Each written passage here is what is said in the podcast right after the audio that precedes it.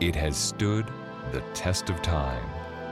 God's book, the Bible, still relevant in today's complex world. It is written, sharing messages of hope around the world.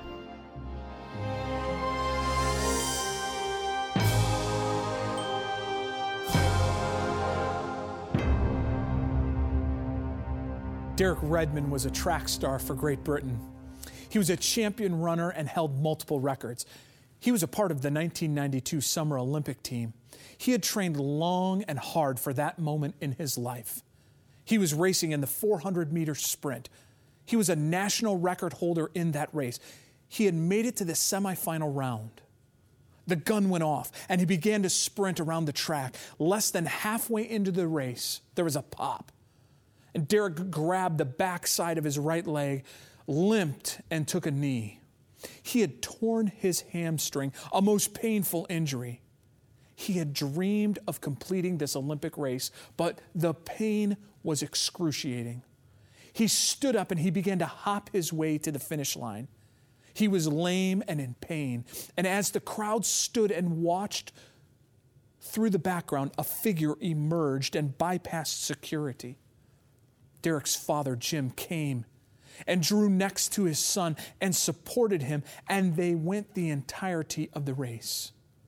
The father came to help his son finish the race. Friends, we too are wounded and lame, a race of people that are not functioning as we should. The Father has come to our side and sent his Son, Jesus, to take us across the finish line. We are in part two of our series on Noah, the real story. As we look at the passage in Genesis chapter 6, we see that the earth had become a terrible place. In Genesis 6, verses 5 through 8, the Bible says these words Then the Lord saw that the wickedness of man was great in the earth, and that every intent of the thoughts of his heart was only evil continually. And the Lord was sorry that he had made man on the earth, and he was grieved in his heart. So the Lord said, I will destroy man whom I have created from the face of the earth, both man and beast, creeping thing, and the birds of the air, for I am sorry that I have made them. But Noah found grace in the eyes of the Lord. And also in verse 11, it says this The earth was corrupt before God, and the earth was filled with violence. The earth was filled with wickedness, with evil, with corruption and violence. It was a sad place. But in the midst of all of it, this is a story of God's grace, a story of God's unearned favor toward humankind. Now, as we studied in part one of our series, we need to understand a bit of history before we can understand the story of Noah. In part one of our series, we saw that the author of all evil is the devil. He is the real reason for pain and suffering. He is the real reason for sin on this planet. We studied the history and background where the devil and where the devil came from. But how did evil enter into the equation of this planet's history? The story is a rather sad story. It is the story of a great deception and a lack of trust. Sometime after Satan was evicted from heaven, and sometime after the creation of humankind, there is a story recorded of how evil came to this planet Earth. In Genesis 3, it records that story. Genesis 3, beginning in verse 1. Now the serpent was more cunning than any beast of the field which the Lord God had made. And he said to the woman, Has God indeed said, You shall not eat of every tree of the garden? And the woman said to the serpent, We may eat of the fruit of the trees of the garden, but of the fruit of the tree which is in the midst of the garden, God has said, You shall not eat it, nor shall you touch it, lest you die. Then the serpent said to the woman, you will not surely die, for God knows that in the day you eat of it, your eyes will be opened, and you will be like God, knowing good and evil. When God created humankind, He placed Adam and Eve in the Garden of Eden. There in that garden, God gave Adam and Eve all the vegetation to eat. In fact, in Genesis 1:29, it describes the original diet that Adam and Eve would eat. And God said, See, I have given you every herb that yields seed which is on the face of the earth, and every tree whose fruit yields seed. To you it shall be for food. God provided Adam and Eve with a total plant based vegetarian diet. Yet there was one item that they couldn't eat. Genesis 2 16 and 17 describes that one exception. Genesis 2 16 and 17. And the Lord God commanded the man, saying, Of every tree of the garden you may freely eat, but of the tree of the knowledge of good and evil you shall not eat. For in the day that you eat of it, you shall surely die. Adam and Eve had all the plants of the garden to eat from, but this one tree, the tree of the knowledge of good and evil, it was not to be eaten. We have no evidence what kind of fruit it was, and evidently it may not have been obvious that it was bad. The only indication of it not being edible was God's clear message that it should not be eaten. The tree of the knowledge of good and evil was a sign of allegiance. By Adam and Eve obeying, they clearly defined their allegiance to God. Satan, who had been cast out of heaven, was here on the earth. There in the Garden of Eden, he paid a visit to the first pair. He caught Eve there in the garden and engaged her in dialogue. During this interaction, we see that there are a series of choices made by Adam and Eve that led to disastrous results. The first choice that Eve made was a choice to be in the presence of the tree of the knowledge of good and evil. God had told them not to eat it. One clear way of never eating it would be to avoid the tree entirely, never to go close to the tree. But by choosing to go near the tree, Eve availed herself to temptation, which could lead to direct disobedience of God's explicit command. Now, before we're too hard on Eve, don't we all struggle with this a little? We aren't satisfied to be way back from the edge of the cliff. We have to stand on the very edge. Friends, if we desire to live a life and have a life of victory over sin, we need to steer clear of sin not even get remotely close. Here, the devil has engaged Eve in a conversation, and he has lied about the character of God. God gave them every tree except for one. And as Eve defends her position, she makes two fatal mistakes. Number one, she takes the devil on on her own. Friends, we must never take on the devil in our own power because we will lose. But in the Spirit of God and by His strength, we can always overcome Him. The second mistake that Eve made was an overstatement of the facts. You see, God had told the pair not to eat of the fruit of the tree of the knowledge of good and evil. But Eve, in speaking to the serpent, states that God said not to touch it. We have no record of God ever saying such a thing. And once Eve had made the choice to overstate her case and essentially lie, she was entrapped in the snare of the devil.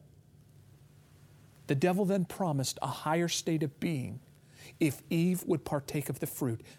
She was promised to become like God.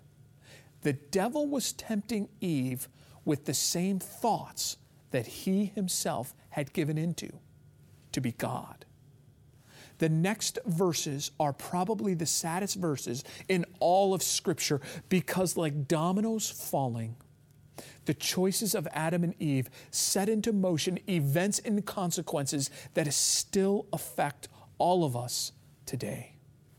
Genesis chapter 3, verses 5 and 6 tell us the rest of this story. Genesis 3, 5 and 6. So when the woman saw that the tree was good for food, that it was pleasant to the eyes, and a tree desirable to make one wise, she took of its fruit and ate. She also gave to her husband with her, and he ate. Then the eyes of both of them were opened, and they knew that they were naked, and they sewed fig leaves together and made themselves coverings. Eve moves from a knowledge of knowing that the tree is forbidden for humankind to actually believing that it was good for food. Eve made a choice, a very clear choice, a choice to trust the devil more than God. And friends, that is the choice that each of us make when we choose to sin. We choose to not trust God, but to trust in ourselves and ultimately the devil. Eve disobeyed God's command and ate the fruit. But it doesn't stop there. Eve also gives the fruit to her husband to eat. She wasn't satisfied with her own disobedience and chooses to involve someone else. That old adage comes true that misery loves company. While the record of Adam's failure is not as plain, we can see choices that he made that led to his failure as well. So, what can we say about Adam?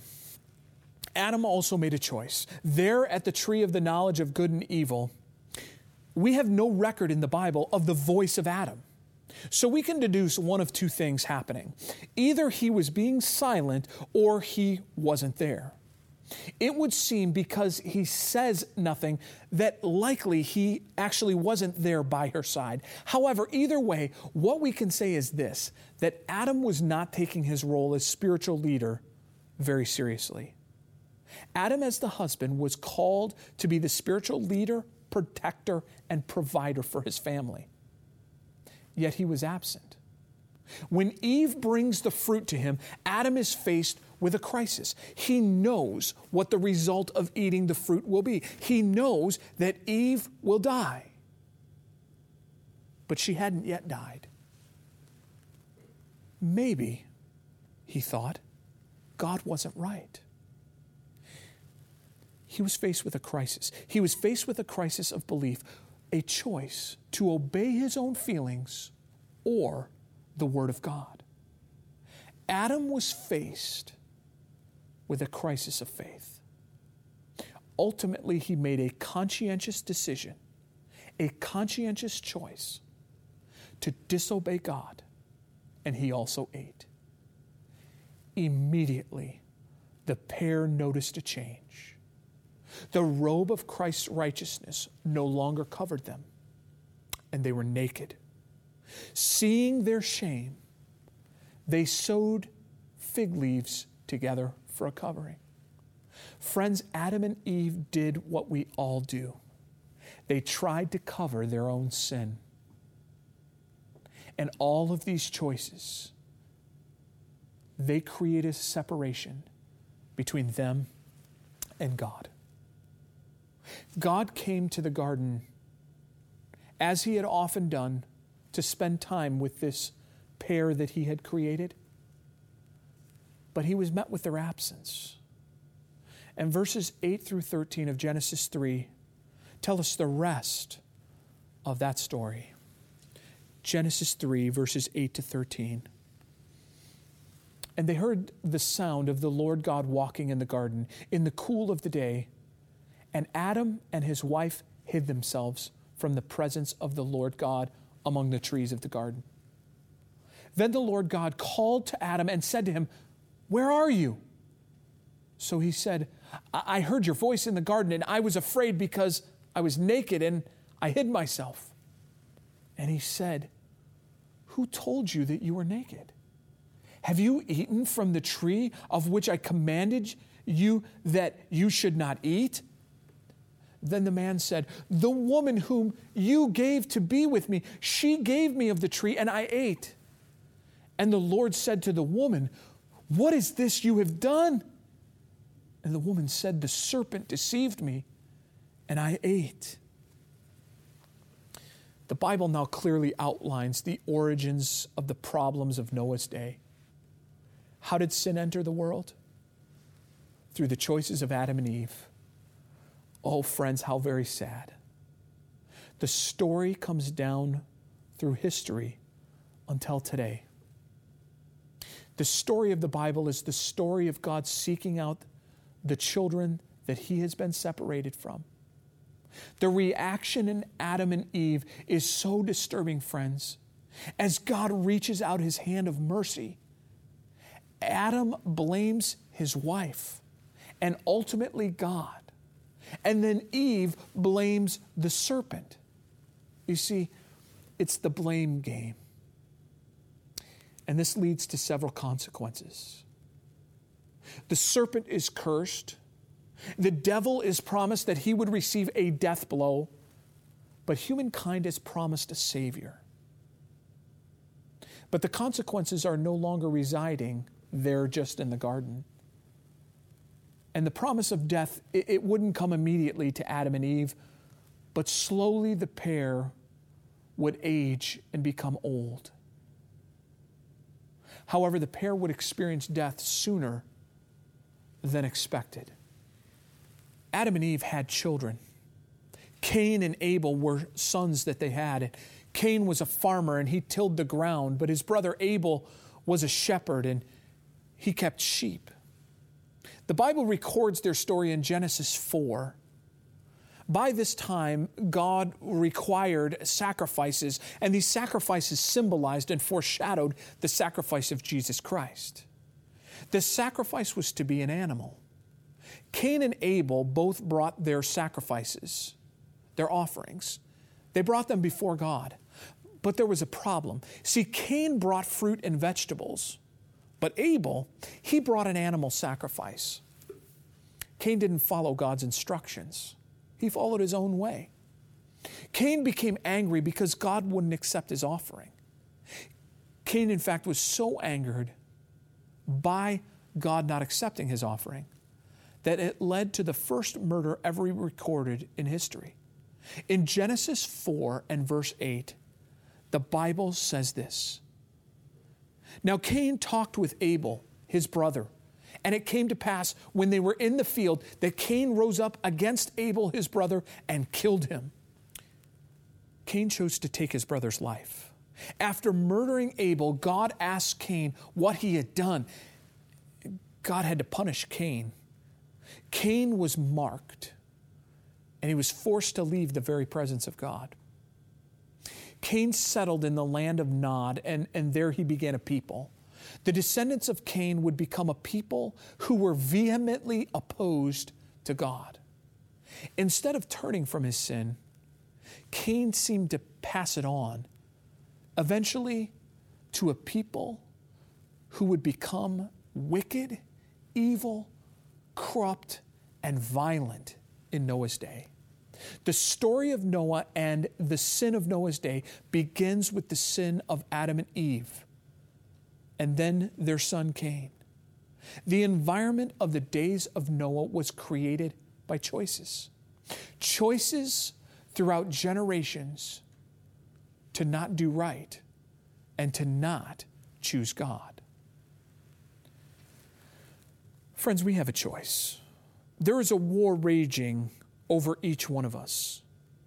Will you make a choice to be obedient to God and follow Him, or will you choose selfishly to follow your own ways. God is calling to each one of us today. Like Derek Redmond's father, God is drawing near to you. He knows you're broken. He knows you're in pain. He, he knows you're struggling. He wants to assist you. He wants to take you by the hand. He, he wants to put his arm around you, support you, and walk you all the way to the finish line. He's calling you and He's calling me to break the cycle of sin, to break the cycle of pain. Friend, today, let the cycle of evil, let the cycle of sin stop with you. Today, do you want to choose to follow Jesus in His way and live in the path of righteousness? By making that decision, friend, you won't regret it. Would you like to accept the grace and mercy of God today and follow Him? Today, would you like to say that you want God alone to rule on the throne of your heart? Do you want to say that you desire God and God alone? Listen to this song. And as you listen, may your prayer be that you would choose God and God alone.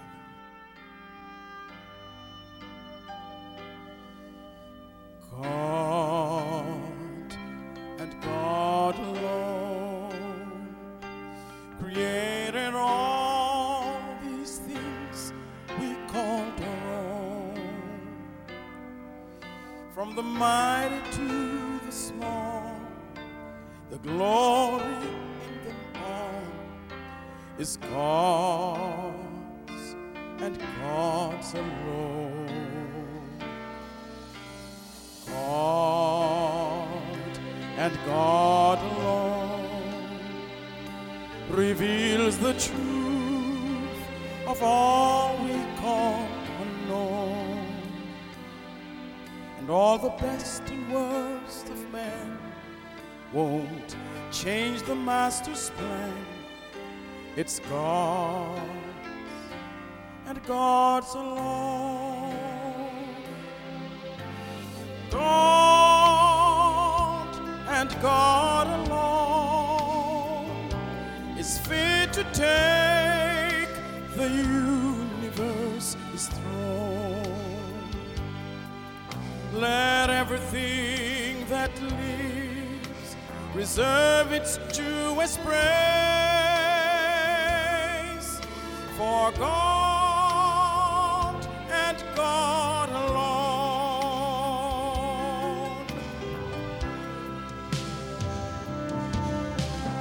God and God alone will be the joy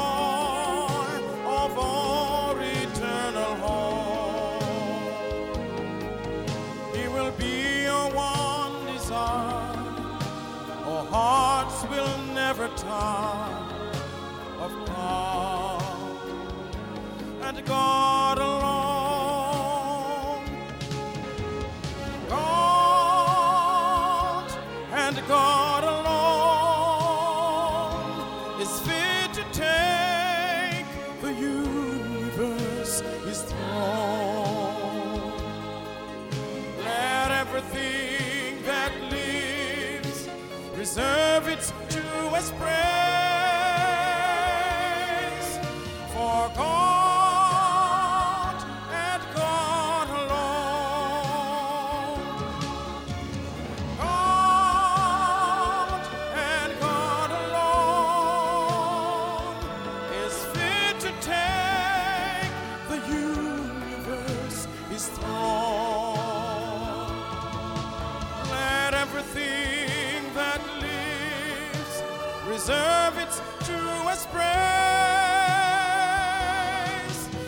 for God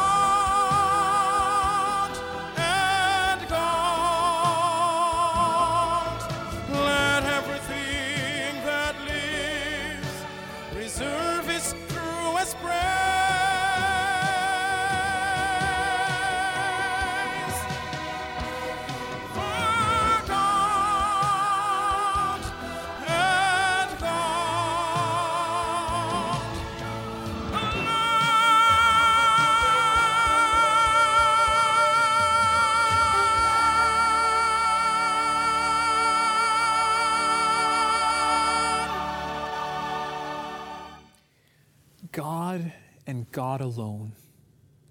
Do you want God to reign supreme in your life? Do you want Him to sit on the throne of your heart? All it takes is to ask. The cycle of sin can stop with you, it doesn't need to continue on. It doesn't matter what your background is, it doesn't matter what your past is, it, it doesn't matter what you've done. God offers the opportunity to wipe the slate clean and to begin again. It's a new life. The Bible refers to it as being born again.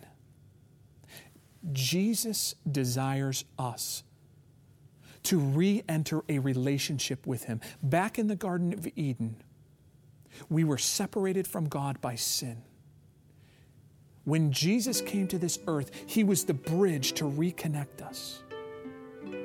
And the Bible is a story of God seeking, as He sought for Adam that day, asking, Where are you? He wants you, and He wants you to be in His life. He wants you to have a relationship with Him. Today, do you want to choose God and God alone? If that's your desire, let's pray together. Heavenly Father, we want to stop the cycle of sin. We no longer want to serve two masters. We want to serve you and you alone. So today we invite you into our heart. We invite Jesus into our heart. May Jesus reign supreme. May you reign supreme in our heart. Lord, give us victory over sin. Wipe away the past. Help us to be born again, to be born anew, and live a life with you. Please send your Holy Spirit to give us the strength to do so. This is our prayer. In Jesus' name, amen.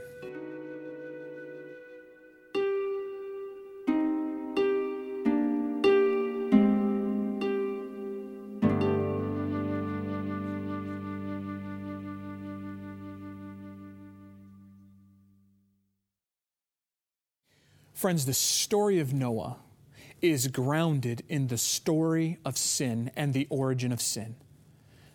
The story of the great controversy between good and evil. I'd like to offer you a special Signs of the Times magazine called The Great Controversy. This offer will be a magazine that will help you build your spiritual library and give you encouragement to choose Jesus and to follow Jesus. Here's the information you need to get the offer today. To request today's offer, just log on to www.itiswrittencanada.ca. That's www.itiswrittencanada.ca and select the TV program tab. For Canadian viewers, the offer will be sent free and postage paid. For viewers outside of Canada, shipping charges will apply. If you prefer, you may call toll free at 1 888 CALL IIW. That's 1 888 CALL IIW. Call anytime. Lines are open 24 hours daily. That's 1 888 CALL IIW. Or if you wish, you may write to us at It Is Written, Box 2010, Oshawa, Ontario, L1H 7V4. Friends, thank you for watching. I want to encourage you to go to itiswrittencanada.ca. There you'll find resources to help you grow in your faith in Jesus. I hope you'll join us again next week. Until then, remember, it is written, Man shall not live by bread alone, but by every word that proceeds from the mouth of God.